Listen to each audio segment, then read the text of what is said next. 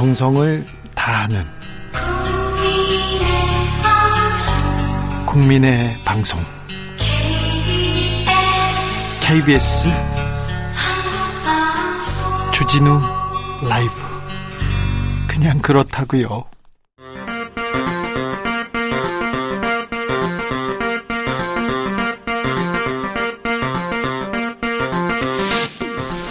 주진우 라이브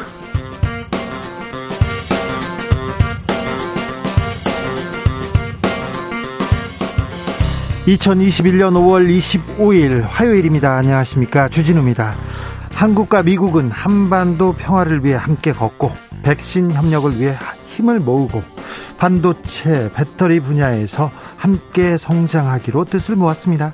이번 회담 중 한국 기업들이 44조 원을 미국에 투자한다고 결정했는데요. 이를 두고 야당과 보수 언론에서 우리가 큰 손해를 입었다 이렇게 우려를 표하고 있습니다. 훅 인터뷰에서 누가 미치는 장사를 했는지 팩트 체크 해보겠습니다. 국민의힘 전당대회 젊은 바람 불고 있습니다. 그야말로 돌풍입니다. 이 바람에 대해서 홍준표 의원은 한때 지나가는 바람이라고 했습니다.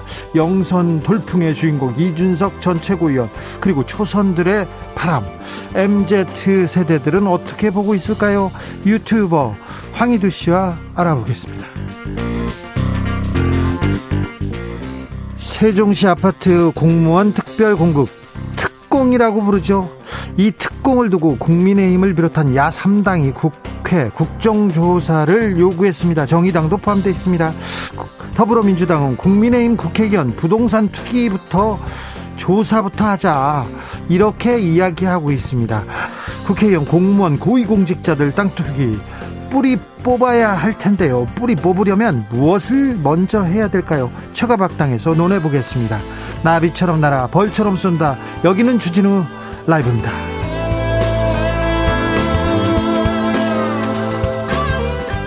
오늘도 자중자애 겸손하고 진정성 있게 여러분과 함께 하겠습니다. 1325님께서 오늘은 유튜브 안 하시나요? 검색해도 없네요. 검색해도 안 합니까? 안 나옵니까? 아닌데요. 유튜브에서 주진우 띄고 라이브 검색하시면 실시간으로 만나보실 수 있습니다.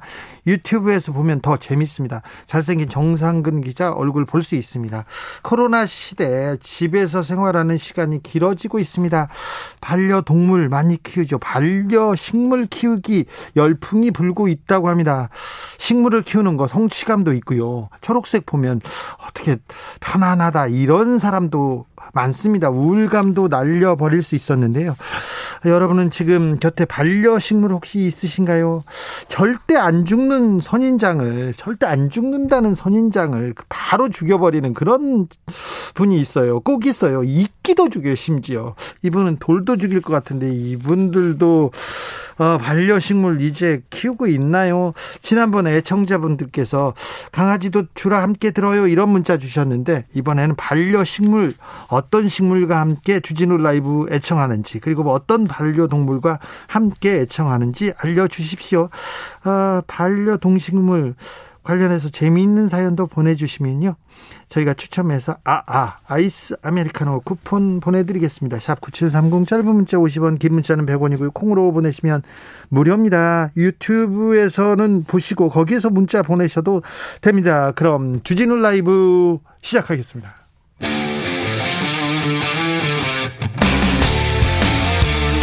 탐사보도 외길 인생 20년. 주 기자가 제일 싫어하는 것은? 세상에서 비리와 부리가 사라지는 그날까지. 오늘도 흔들림 없이 주진우 라이브와 함께.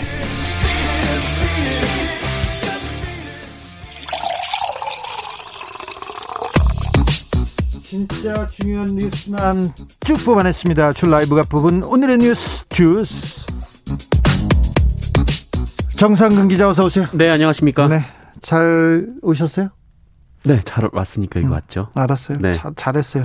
코로나 확진자부터 볼까요? 네, 오늘 영시 기준 코로나19 신규 확진자 수는 516명이 나왔습니다. 사흘 연속 500명대 확진자이고요. 예. 어, 그리고 비수도권 지역의 확진자가 이 전체 지역 감염 확진자의 41.8%로 어, 역시 사흘째 40%대를 넘기기도 했습니다. 아이고 많아요. 특히 대구에서는 유흥업소 관련 확진자가 계속 이어지면서 관련 확진자가 180여 명에 이르렀고요. 이 강원도 춘천의 한 유흥업소에서도 17명의 확진자가 나왔습니다.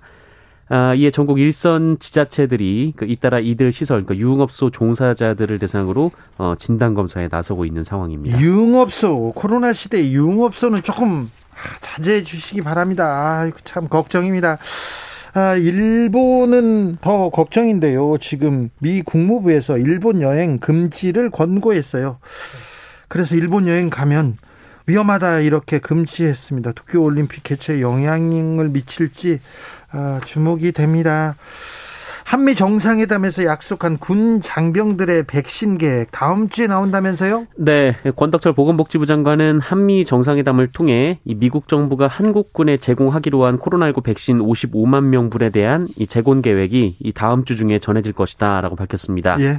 어, 이 계획이 나오면 이 공급될 백신 종류 그리고 공급 시기도 함께 나올 것으로 보이는데요. 예. 이 정부는 이 백신은 그 우리 군 장병 중에서 이 코로나19 백신을 맞지 않은 30세 미만 41만여 어, 명에게 접종할 계획입니다. 내일 모레부터인가요? 포털 사이트를 통해서 백신 어, 자녀 백신 접종 예약할 수 있다고요? 네, 이 네이버와 카카오 앱을 통해서 이 코로나19 자녀 백신 현황을 조회하고 당일 예약으로 접종을 받을 수도 있게 됩니다. 네. 어, 내일 모레부터 2주 동안 이 시스템이 시범 운영되는데요. 예? 7일 어, 오후 1시부터 인근 병의원에서 발생한 이 아스트라제네카 백신의 잔여량을 실시간으로 확인할 수가 있습니다. 주, 주말에도 가능합니까? 어, 네, 뭐 백신 잔여량이 백신을 접종을 하는 기간이 있으면은 주말에도 가능한데요. 네. 어, 네이버에서는 네이버 앱, 그 네이버 지도 앱 또는 네이버 웹에 접속을 해서 이 검색창에 잔여 백신을 검색하면 이 지도 플랫폼에 각 위탁 의료기관의 백신 잔량이 조회가 됩니다. 아, 그래서 그 글로 가면 됩니까? 남는 대로? 네, 뭐 카카오에서도 카카오톡 하단의 샵 탭에서 잔여 백신 페이지를 선택하는 등의 이 절차를 거치면 그 조회가 가능하고요. 아, 당일 예약을 하려면 이 자녀 백신이 발생한 위탁 의료기관을 선택해서 예약을 누르면 신청이 완료가 됩니다. 네. 아, 이 시스템은 2주간 시범 운영을 한 뒤에 다음 달 8일 다음 달 9일부터 정식 운영될 예정입니다. 아무튼 내일 모레부터 시작한다고요? 네. 아, 빨리 백신 맞고 싶습니다. 음. 오늘 국민의힘 당대표 선거에 출마하는 후보들의 비전 발표회가 있었네요. 네, 이 비전 발표에서는 뭐 짐작하시는 대로 이 중진 그룹은 경륜을 강조했고요. 이 초선 청년 그룹은 새로운 변화를 주장을 했습니다. 예. 오선의 주호영 의원은 그 야권 통합과 후보 단일화를 성공적으로 마무리하기 위해서는 풍부한 경험을 가진 프로가 필요하다 강조를 했고요. 오선의 조경태 의원은 이 더불어민주당과 문재인 일파를 누구보다 잘 안다라고 강조했습니다. 예. 사선의 홍문표 의원은 경륜과 경험을 통해 새로운 정당의 면모를 갖춰야 한다라고 했고 삼선의 윤영석 의원도 어, 정권 교체를 위해 이 삼선 의원의 경험으로 국민의힘을 살리겠다라고 말했습니다.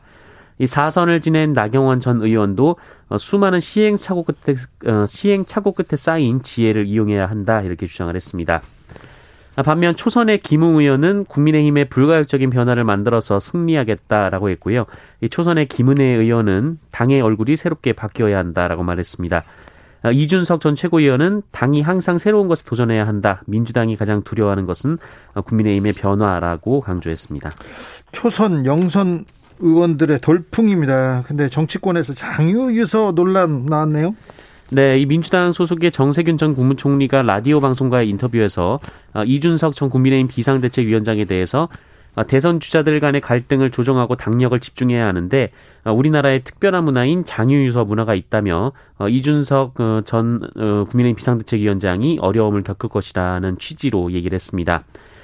어, 그러면서 정세균 전 총리는 그 영국 노동당의 에드 밀리밴드라는 그 39살 당대표가 나온 적이 있었는데 어, 큰 성과를 거두지 못한 걸로 기억한다라고 말했습니다.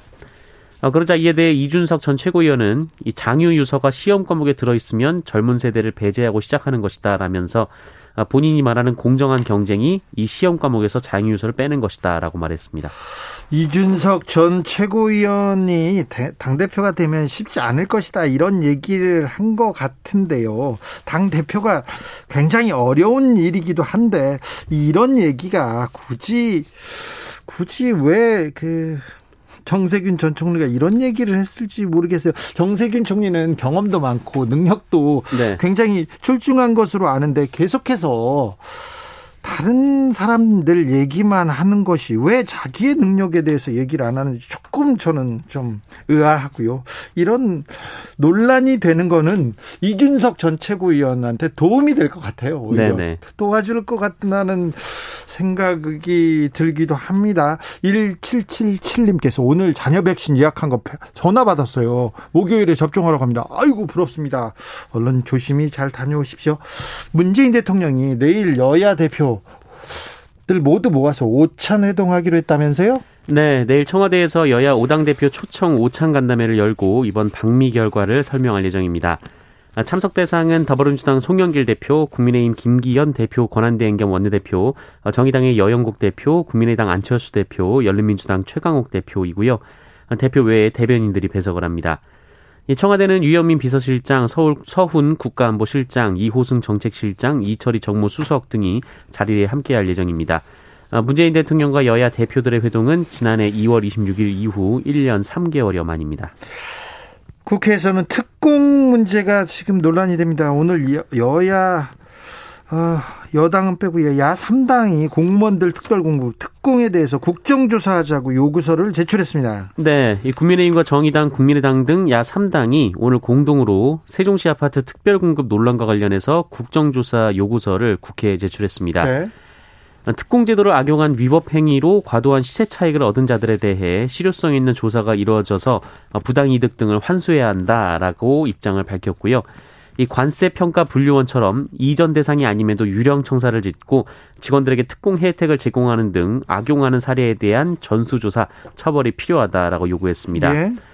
어, 야 3당은 특공 수혜자들이 분양 당시 몇 채의 주택을 소유했는지 또 얼마나 오랫동안 주택을 가지고 있는지 뭐 매각 시 얼마의 시세 차익을 얻었는지 등을 조사 범위로 제시했습니다.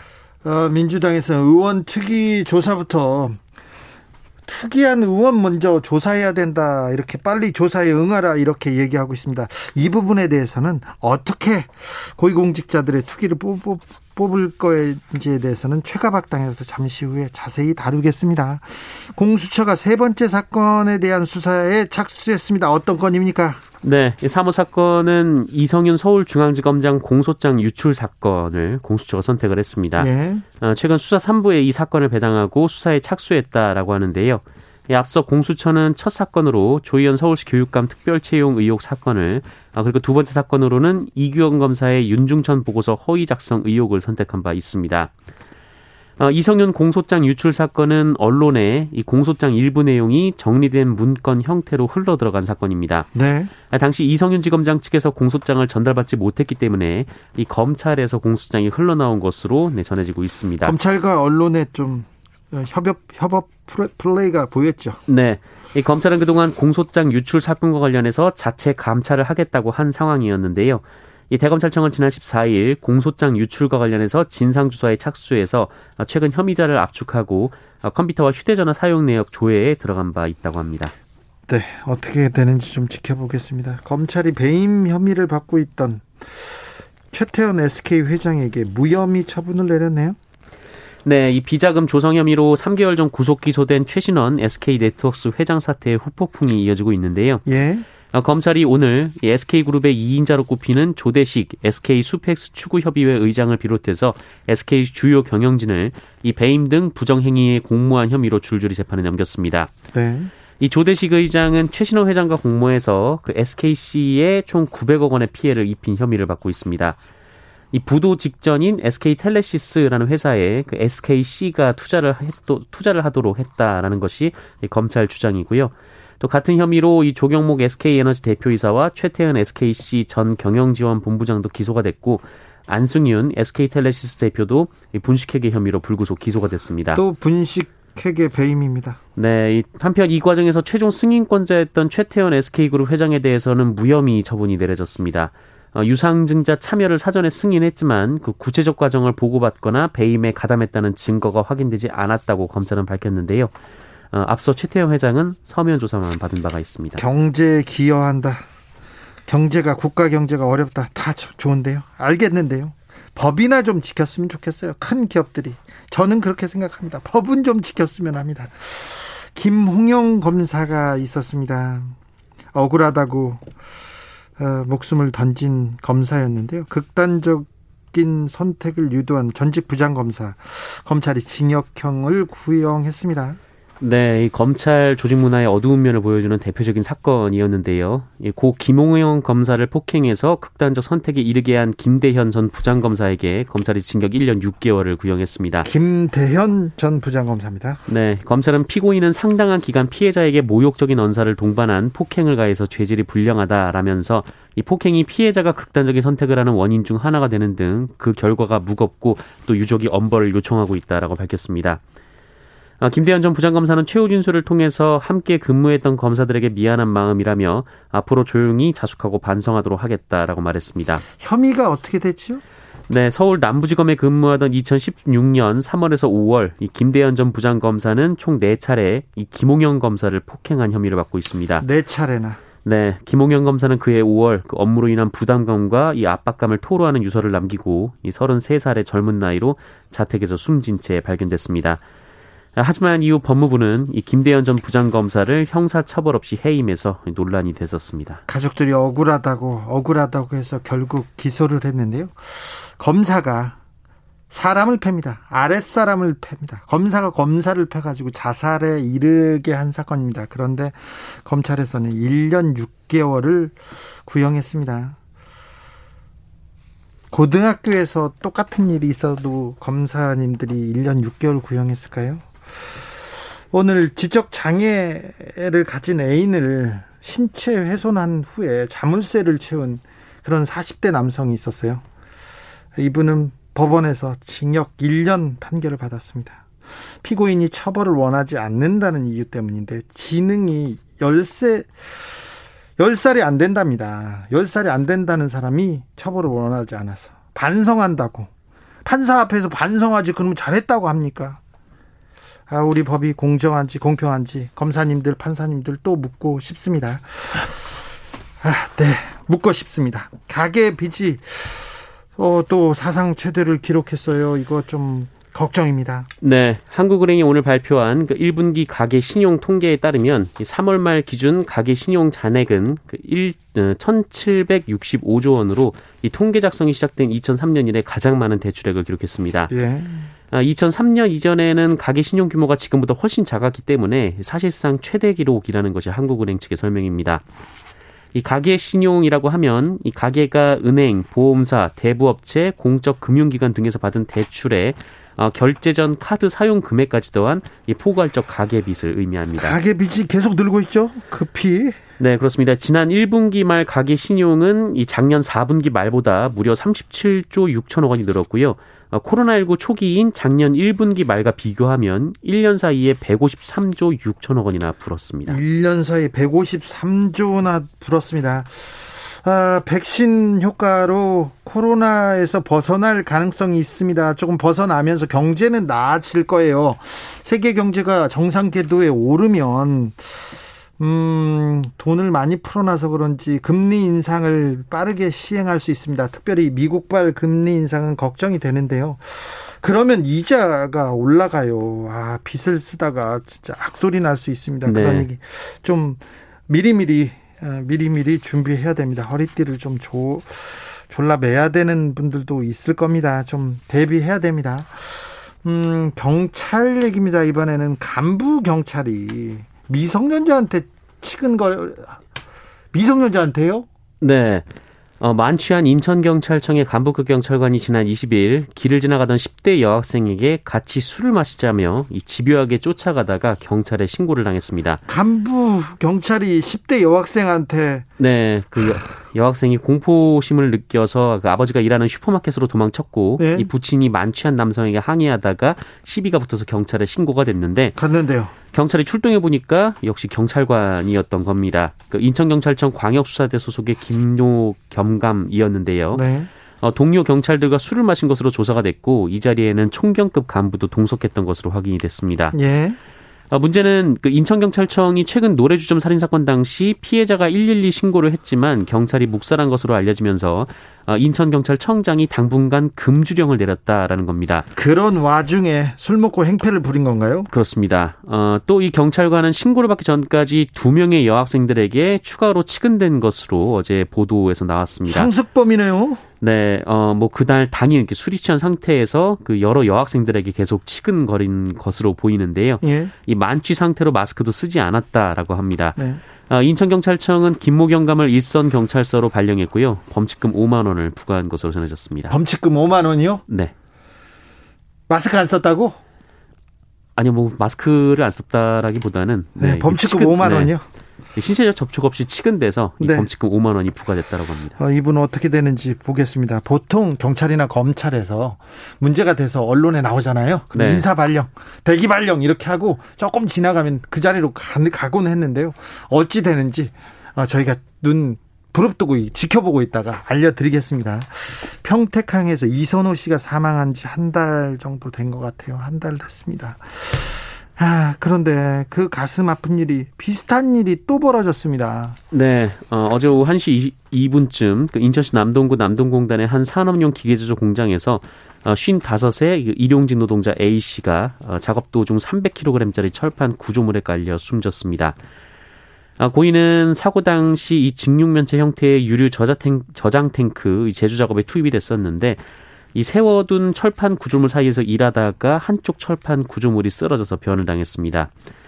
아, 경찰은 철판이 제대로 고정돼 있었는지 그 안전 수칙을 준수했는지 여부를 확인 중이고요. 공장 관계자들을 상대로 업무상 과실 여부를 수사하는 한편 어, 국립과학수사연구원에 시신 부검을 의뢰할 계획입니다. 중대재해법 더 좀 더 구멍이 너무 큰 것 같습니다. 더 어떻게 어떻게 더 좀 촘촘하게 안전을 위해서 촘촘한 그물망을 안전망을 만들어야 될 것 같습니다. 주스 정상근 기자 함께했습니다. 감사합니다. 고맙습니다. 배영숙님께서 분식회계 배임은 범죄입니다. 제발 제대로 처벌해야 됩니다. 왜 범죄 의식을 갖지 못하는지 어, 일반 회사 그리고 일반 사람들한테는 범죄예요. 바로 잡혀갑니다. 세금도 많이 나옵니다. 그런데 대기업 재벌가에서는 이 법이 미치지 못해요. 왜 그러는지 모르겠어요. 왜 그러십니까? 검사님들, 국세청, 판사님들 뭐 하십니까? 큰 도둑놈은 왜 안 잡고 안나님께서 제 반려식물은 로즈마리입니다. 아우 로즈마리 향긋하죠. 아우 좋죠. 잘 키워서요. 고기 구울 때 넣어요. 아 근데 아, 그, 고기랑도 잘 맞습니까? 아이고, 몰랐네요. 불쌍한 말이. 네. 김현종님, 아파트 창문 틈에다 쪽파와 대파를 키웁니다. 요즘 너무 비싸서요. 중간중간 잘라먹는데 옛말 틀린 거 하나 없습니다. 물만 주면 잘합니다. 내 통장 숫자도 파처럼 잘 자라고, 잘하고, 잘하고 있겠죠? 네. 잘, 잘, 잘하고 있을 거예요. 7850님. 반려동물은요, 우리 남편이요. 반려식물은요. 산세베리아, 녹보스, 천리향, 꽃기린 등과 함께 지냅니다. 네. 남편 동물이죠. 네. 그리고 천리향, 꽃기린도 있습니까? 아, 예쁘네요. 이름이. 4747님. 어느덧 결혼 10년 차 이젠 와이프가 때 되면 밥만 챙겨줍니다. 이 정도면 저 반려인 거 맞죠? 반려된 거 맞아요? 물어봅니다. 맞습니다. 반려동물인 반려인보다 반려인도 밥보다 더 큰 사랑이 절실합니다. 아 사랑이 필요하죠. 밥 주면 그 사랑하는 거예요. 그 10년째 밥을 주는 건 엄청 사랑한 거네요. 네. 잘하세요 그냥. 교통정보센터 다녀오겠습니다. 김민희 씨. 주진우 라이브.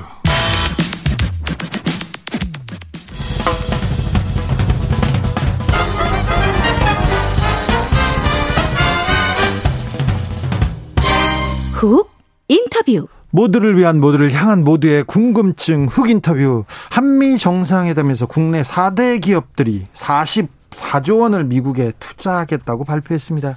그러자 안철수 국민의당 대표 대기업의 피 같은 44조 요란한 빈수레와 바꿨다 이렇게 얘기했고요. 국민의힘에서는 44조 원 현금 주고 어음 받았다 이렇게 얘기합니다. 중앙일보에서는 이렇게 보도합니다.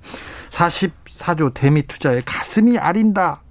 너무 가슴이 아픈 기사가 나왔어요. 가슴이 너무 아파하더라고요. 이런 반응 내놓는데 과연 그들의 말대로 44조 원 대미 투자가 그 투자가 현대판 조공일까요?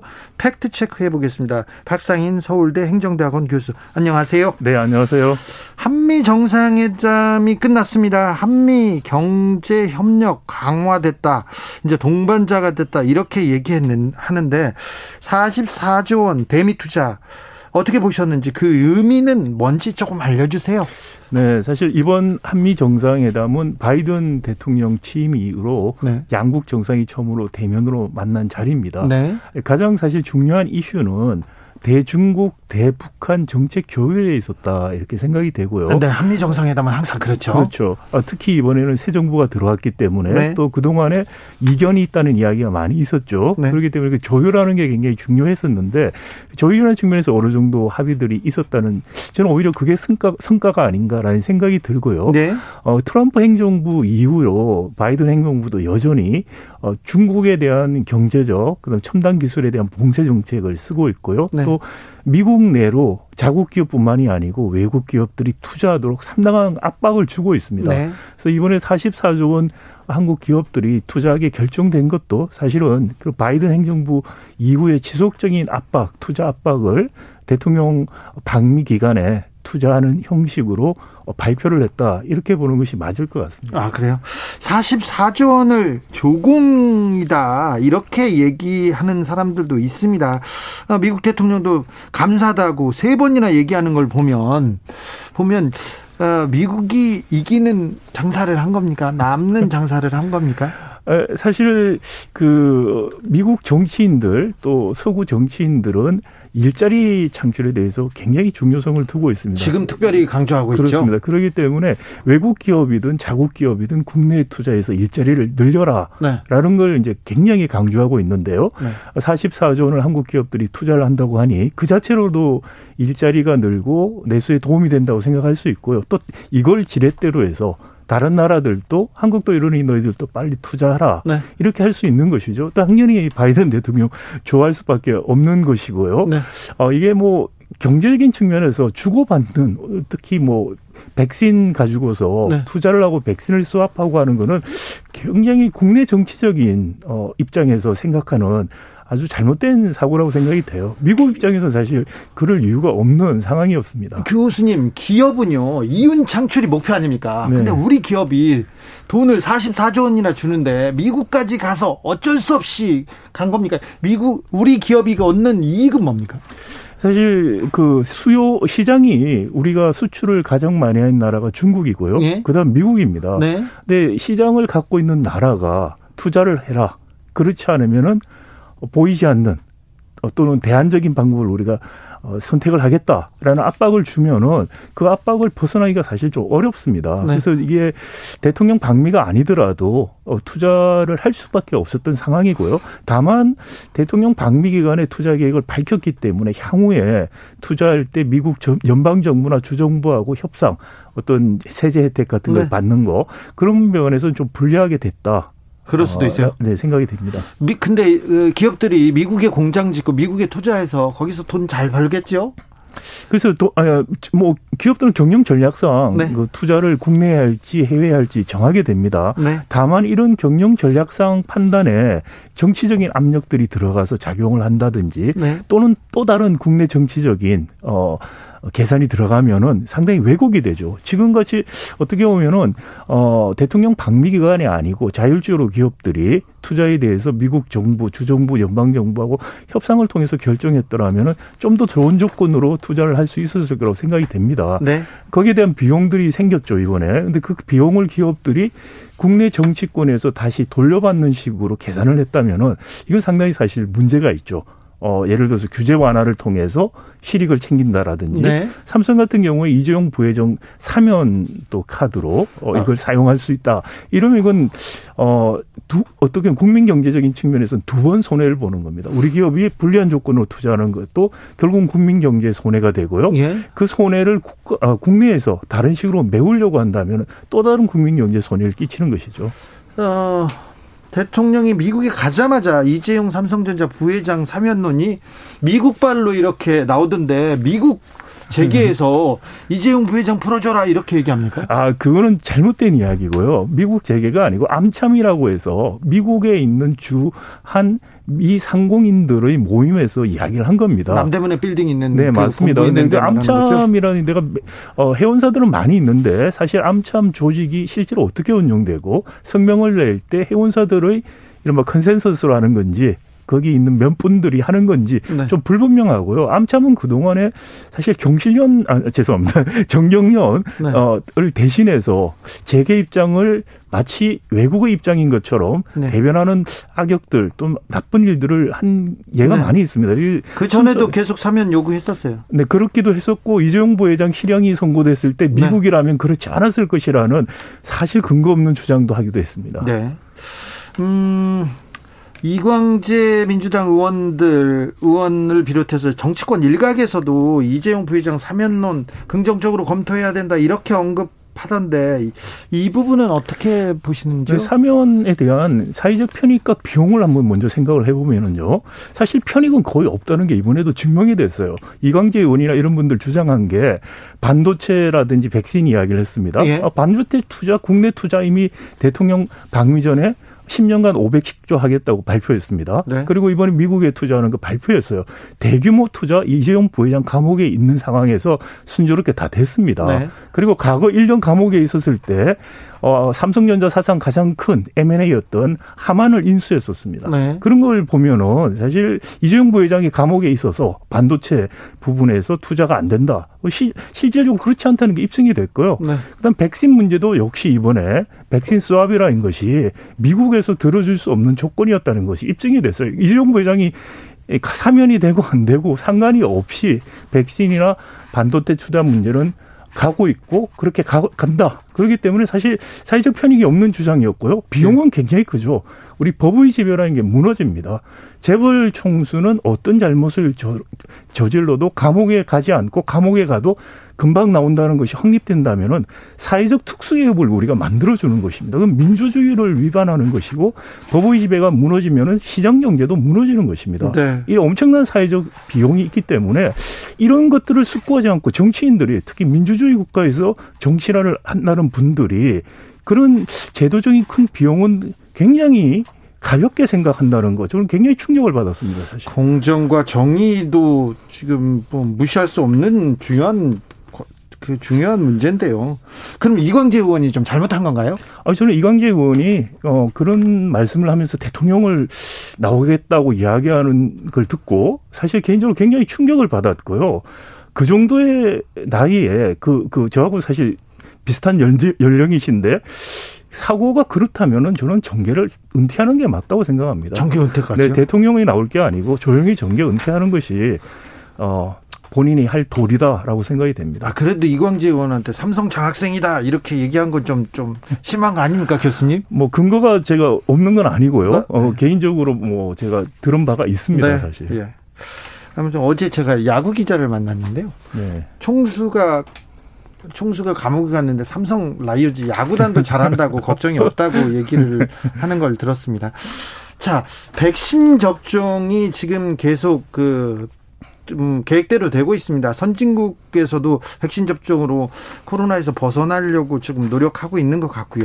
집단 면역이 곧 형성될 것 같습니다. 경제는 회복 국면으로 갈 것 같은데 자 우리 경제 우리는 그래도 K 방역 방역 잘 하고 있지 않습니까? 백신 맞고 어, 이제 우리 경제 상황은 어떻게 될 것 같습니까? 글쎄, 이거 뭐 우리 경제는 사실 수출하고 내수 수요 부분이 달려 있는데요. 네. 어, 미국이라든지 유럽 이런 나라들이 빨리 회복하면은 사실 수출이 좋아질 겁니다. 네. 근데 우리는 상대적으로 지금 어 백신이라든지 집단 면역이 좀 늦어지고 있기 때문에 내수는 상대적으로 회복이 늦어질 거라는 것이죠. 예. 이른바 코로나 때 또 코로나 이후에 K자형 회복 이게 이제 실제 일어날 가능성이 크다. 즉 양극화 문제는 한국 같은 경우에 훨씬 더 심각해질 가능성이 크다. 양극화. 여기에 사실 대비할 코로나 19의 이유는 사실 양극화에 대한 대비가 가장 중요하다라고 생각이 됩니다. 그렇죠. 음, 아까 금리 인상 문제도 제가 조금 주목하긴 했는데 빈부격차를 해소를 위한 대책이 계속 나와야 되는데 코로나 이후에 불평등 은 계속 더해지는 것 같습니다. 부자들은 계속 감세하고 각종 혜택을 주는데 가난한 사람들은 계속 좀 어려운데요.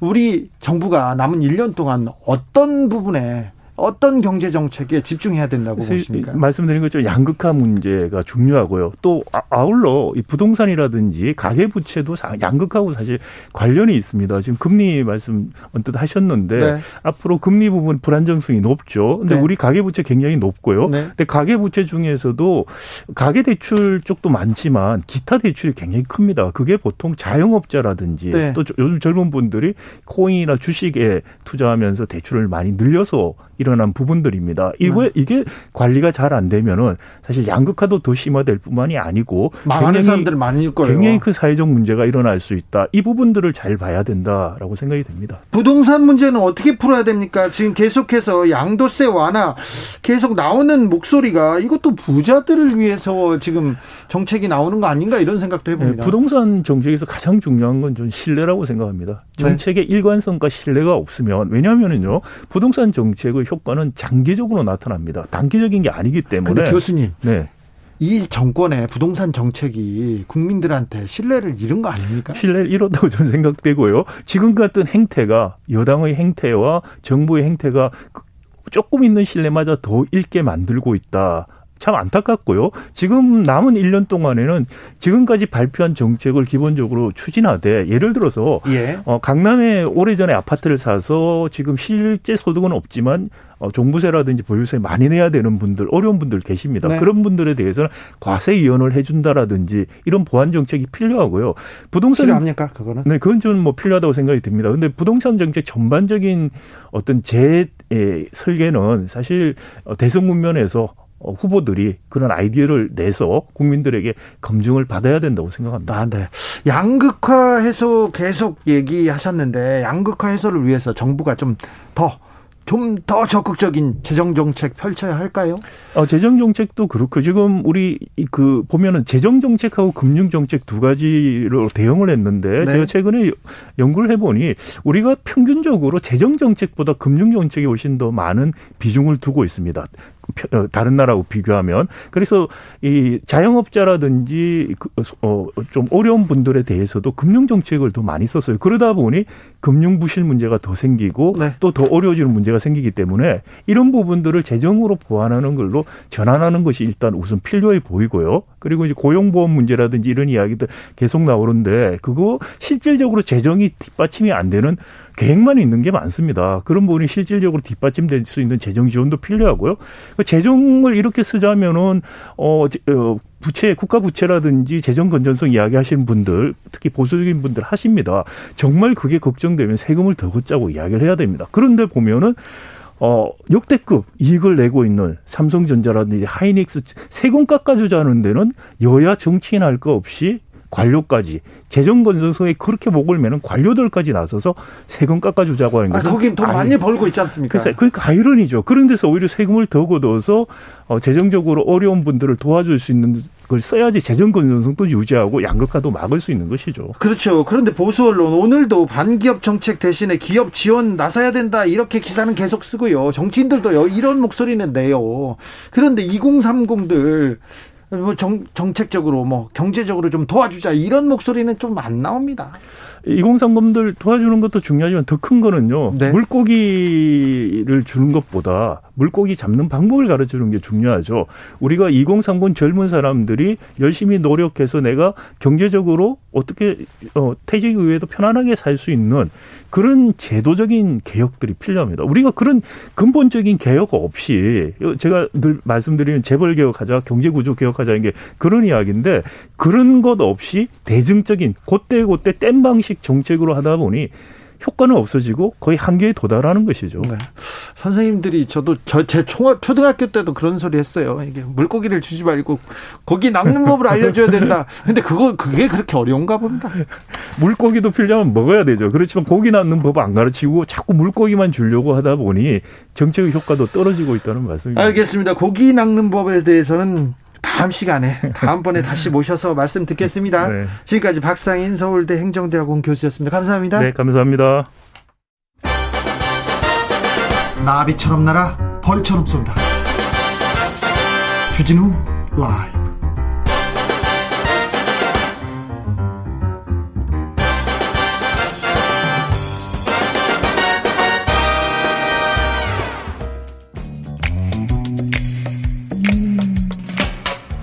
오늘의 정치권 상황 깔끔하게 정리해드립니다. 여당 여당 크로스 최가 박가가 함께 최가박당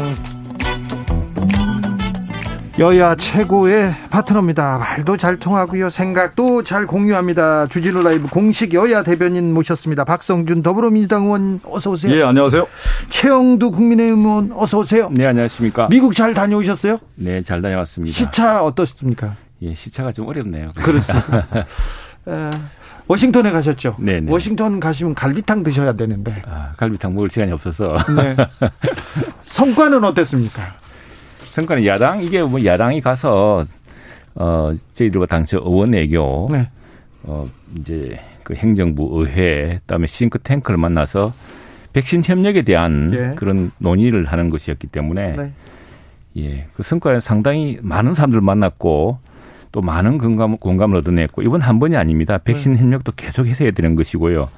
또 한미 동맹에 관한 의회 간의 외교 사실 이번에 가보니까 코로나도 있고 해서 한 1년 반 정도 또 우리 국회의원 선거도 1년 전에 있지 않았습니까? 예. 그러다 보니까 사실은 한미 간 의원 외교란 건 그동안 거의 1년 정도는 그냥 쉬고 있었던 겁니다. 어, 사람들도 예, 바뀌고 예. 계속 만나고 예, 예. 스킨십 그래서, 해야죠. 예. 그래서 이제 뭐 요번에 여당은 같이 못 갔지만 우리 두 사람 같지만 어떤 의원에게 물꼬를 텄다는 것도 의미가 있고 또 백신 외교를 위한 백신 협력을 위한 전략과 네.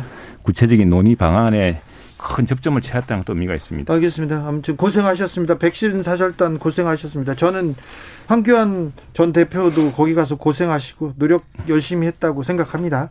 자, 한미 정상회담은 어떻게 보셨습니까? 최영도 의원께 먼저 여쭤보겠습니다. 예, 우선 이제 바이든 행정부와 트럼프 행정부의 차이가 있습니다. 네. 제가 봤더니 워싱턴에서 그 싱크탱크의 전문가들이라든가 또 외교를 잘 아시는 분 이야기가 쿼드만 하더라도 트럼프의 쿼드와 바이든의 쿼드가 다르다 그러더라고요. 아, 그러니까 네. 사실은 우리 정부로서는 우리 한국을 잘 알고 외교를 잘 아는 파트너를 만난 겁니다. 바이든 대통령이 그렇고 그다음에 국무부 장관도 그렇고 국무부 장관이 특히 이 웬디 셔만이라고 북핵 협상을 많이 해본 사람입니다. 예. 예전에 그 누구죠 올브라이트 장관하고 평양까지 다녀온 사람이고 네. 다음에 특히 이제 아시아 짜르라 불리는 백악관에서 완전히 블랙홀이라 불리는 그 커트 캠벨 네. 아, 아, 인도 태평양 정책 조정관 이분이 또 한국을 잘 압니다. 저도 뭐 개인적으로 잘 아는 사이지만 그래서 우리로서는 호흡이 맞았고 제가 이제 우리 외교 외교 당국도 이야기를 들어보니까 상당히 많은 협의를 했다 그래요. 그래서 굉장히 논의할 내용이 많았습니다. 한미 동맹, 뭐 미사일부터 그다음에 다자 협력 이런 등등이 많았는데 이 백신 부분이 구체적인 막 결실이 조금 부족해서 아쉽다 이렇게 이야기할 수 있겠습니다. 박성준 의원님, 전체적으로 볼 때 이제 한미 외교에서 어떤 정상회담이 갖고 있는 새로운 어떤 전환점을 마련했다가 볼 수가 있는데요. 지금 뭐 최형두 의원님께서 얘기했지만 바이든 대통령이 오랜 의정 생활을 했고 이제 외교 상원에서 또 외교위원장을 하지 않았습니까? 예. 그리고 특히 한반도 관련된 부분에 대해서는 너무나 잘 알고 있는 부분이고 또 외교의 어떤 루트를 잘 알고 있기 때문에 과거에 트럼프 전 대통령 같은 경우는 top-down 방식이었다고 하면은 사실 이제 외교라고 하는 것은 이제 bottom-up으로 해서 일정한 의견들을 조율하고 최종 이제 정상회담이 이제 결정하는 절차인데 이번에 보면 이제 한미 동맹의 어떤 새로운 차원에서의 업그레이드를 했다는 걸 볼 수가 있는데요. 한미 동맹이 이제 가치 동맹이고 또 지역이라든가 글로벌 동맹을 추구했다라는 거 그리고 세 번째는 미래 지향적인 과학기술 동맹으로 진화했다는 걸 볼 수가 있는 건데 저는 또 한편으로는 이 대북 관계 관련해서 대북 정책 관련해서도 판문점 선언이라든가 싱가포르 정상회담 성과를 좀 인정받았다는 것도 의미가 있을 것 같고요. 어, 또 하나는 이제 한미 동맹이 이번에 이제 백신과 관련해서도 상당히 의미가 있다. 그래서 이제 과학기술 동맹이라고 하는 차원까지도 얘기가 되는 건데 이 삼성 바이오로직스와 이제 그 모더나 백신을 위탁 생산하는 MOU를 체결했다라든가 또 SK 바이오 사이언스가 노바백스 생산에 더욱 성과를 내지 않았습니까? 네. 이것은 뭐냐면 한국이 이제 글로벌 백신과 관련해서 어, 생산 기지이자 또 공동 기지로서 평가를 받았고 그것을 같이 동맹의 차원에서 이끌었다라는 것을 매우 중요하게 생각할 수가 있을 것 같고요. 결국은 이제 미국의 입장에서 봐서도 그렇고 결국 이제 한국이라고 하는 그 가치가 인정받았다라고 볼 수가 있고 더 나아가서는 어 이제 경제뿐만 아니라 백신 그리고 그 군사 동맹에 대한 부분까지도 상당히 확인하는 그런 자리였다. 음. 의미가 있다 이렇게 볼 수 있습니다. 최영두 의원님, 네. 한국군 백신을 직접 지원하겠다 이렇게 선언한 것은 국민의힘이 준 아이디어였습니까? 성과였습니까? 이건 이렇게 이야기할 수 있겠습니다. 이 백신 스와프라는 것이 이번에 불발됐다 그러고 사실은 정부 여당 내에서 정부 내에서도 정상회담 전에 백신 스와프 상당히 좀 있을 거라고 생각이 네. 기대를 좀 했습니다. 예. 정부 사이에 논의가 있었구나 생각했는데 막상 이제 워싱턴에 저희 가보니까도 그렇고 실제로도 난관이 뭐냐면은 이게 부자 나라가 음. 왜 한국이 부자 나라인데 부자 나라가 그 가난한 나라 너무 많다. 지금 우리 뭐 K 방역 이런 거는 우리끼리 하는 이야기고 그러니까 지금 인도라든가 이런 데 완전 아수라장 아닙니까? 근데 이제 그런 반박 논리가 있었어요. 그래서 아니 근데 우리는 그저 달라는 게 아니다. 우리 일종의 그 공동 배송 개념으로 유효 기간을 활용한 이런 것들 공유를 하자는 것이다라는 걸 하고 그러나 당장 당장 주한미군만 다 주면 많으냐. 주한미군과 합동 장치를 하는 우리 한국군 20대 한국군들은 그 접종이 상당히 미접종 상태거든요. 그런 부분하고 경찰하고 사회 기본 인력 같은 것들은 그건 그거 같이 제공해야 되는 거 아니냐 한반도 평화 체제를 유지하기 위해서 그랬더니 그건 상당히 수긍하더라고 수긍하더니 정말 그날 깜짝 그렇게 나왔어요? 네, 네 그, 그 깜짝 놀랐습니다. 최영도 의원이 하신 거예요? 박진원 같이 했죠. 그 보도 특파원들하고 만난 것이 5월 18일이었습니다. 네. 대통령이 오시기 한창 전이었는데 그때 특파원들하고도 소개를 하고 특파원들하고도 이야기를 나누는 기록이 있습니다. 네. 그랬다고 해서 미국에서 물론이죠. 뭐 그게 받은 건 아닐 겁니다. 그게 야당만의 네. 이야기 되겠습니까? 그건 뭐 전체적으로 이제 의견 조율을 제가 이제 보니까 이야기는 뭐냐면은 백신 네. 사업은 참 아쉬운 대목인데 이건 음. 우리 필요 때문에 정말 중요한 것이거든요. 지금 우리는 정말 가뭄에 콩나도 지금 백신 맞는 기회가 생기고 있는데 미국 가보니까 백신이 넘쳐납니다. 넘쳐나서 심지어 우버 택시에서요. 백신 맞으러 가는 것까지 우버로 공짜로 네 번 태워줍니다. 근데 어, 의원님 맞으셨어요 가서 못, 못 맞죠. 그걸 어떻게 지금 국민들은 백신 구하러 간 사람이 자기 혼자 맞고 옵니까? 그래서 백신 사업은 이거 지금 정상회담에서 본격적으로 거론되지 않았지만 저는 양정부 실무 당국에서 좀 논의해서 우리가 상반기에 백신 물량이 부족합니다. 하반기는 많이 들어오게 돼 있거든요. 네. 근데 백신을 하루라도 빨리 맞아야 우리 지금 인센티브 나오고 있습니다만 뭐 생업이라든가 국민의 자유가 그리고 여름이 다가오는데 얼마나 답답하고 지금 힘듭니까? 그래서 그걸 좀 빨리 조달하는 방법으로 백신 수합을 지속적으로 논의할 필요가 있습니다. 이제 백신 수합에 대한 얘기도 있지만 결국 이번 이제 백신과 관련해서는 충분하게 한미 간의 논의가 됐고 그것을 통해서 생산 기지까지 얘기했다라는 것은 그만큼 신뢰가 있는 거고요. 또 국민 입장에서 봤을 때는 안정적으로 보급이 가능하다라는 것이 이번에 이제 확인됐기 때문에 어, 실제 지금 뭐 11월 정도면 백신과 관련된 부분에 대한 것들은 실질적 효과가 나올 것이다라고 하는 것이 정부가 강력하게 추진하고 있기 때문에 또 믿고 저희가 이제 따라야 되겠죠. 예. 네. 근데 이제 저희가 국회가 할 일이 있습니다. 이번에 네. 보니까 제가 국 특파원 간담회에서도 이야기 미국 쪽으로 이야기를 했는데 음. 미국의 관심은 이게 지금 미국이 안전해질라 그러면 전 세계가 백신 접종이 되지 않는 이상은 미국이 또 안전하지 않다는 길 우리도 마찬가지죠. 그렇죠. 예, 예. 그래서 그래서 이제 지금 우리 박 의원님 말씀하셨지만 미국이 최신 백신 기술이 있다면 우리는 최고 수준의 바이오 생산 기술이 있습니다. 네. 그리고 결합시킨다는 아이디어는 이제 여야 모두 다 가지고 있는 공유한 대목인데 중요한 것은 이제 저희들은 국회 백신 특위를 허브 특위를 만들어서 이게요 돈을 신속하게 써야 되고 어떤 경우는 제도적으로 잘 뒷받침하지 않으면은 기업들한테 다 넘길 수가 없습니다. 이게 초기 투자도 많이 들어가고 그래서 이제 트럼프 대통령이 이른바 warp speed operation을 해가지고 180억 달러, 우리 돈으로 한 20조를 넣었는데 그 덕을 지금 바이든 대통령이 보고 있는 겁니다. 그때 왕창 집어넣어서 속도 있게 개발했기 때문에 7월 4일 날 코로나 독립선언을 할 수 있는 거거든요. 마찬가지로 우리도 지금 삼성 바이오나 SK 이제 그 신약 같은 이런 참 대단한 회사들이 있어서 하고 있습니다만 이 백신 수요의 초기이라든가 여러 가지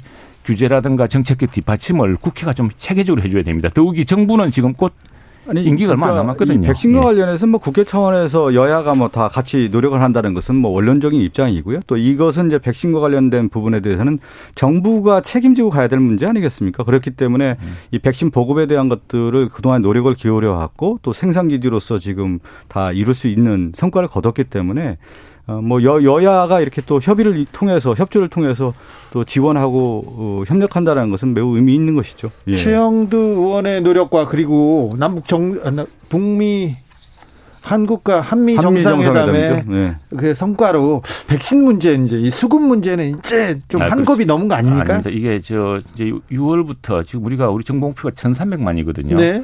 지금 미국이 이제 전 세계에 제공하려던 것이 8천만인데 사실은 6천만 정도는 아스트라제네카입니다. 그거는 인도로 갈 거로 예상되고요.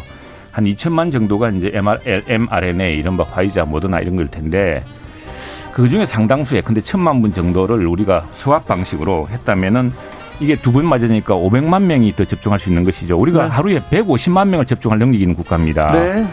이걸 지금 6월 말까지 우리가 2천만 명이 넘었으면은 정말 이제 7월 말 8월 되면은 희망이 보일 거거든요. 아니, 정부가 예. 계획대로 하고 있다는데 이 부분에 대해서는 6시에 제가박당 2부에서 이어가겠습니다. 그 빨리 해야죠. 아, 괜찮다고 하던데요. 이제. 아.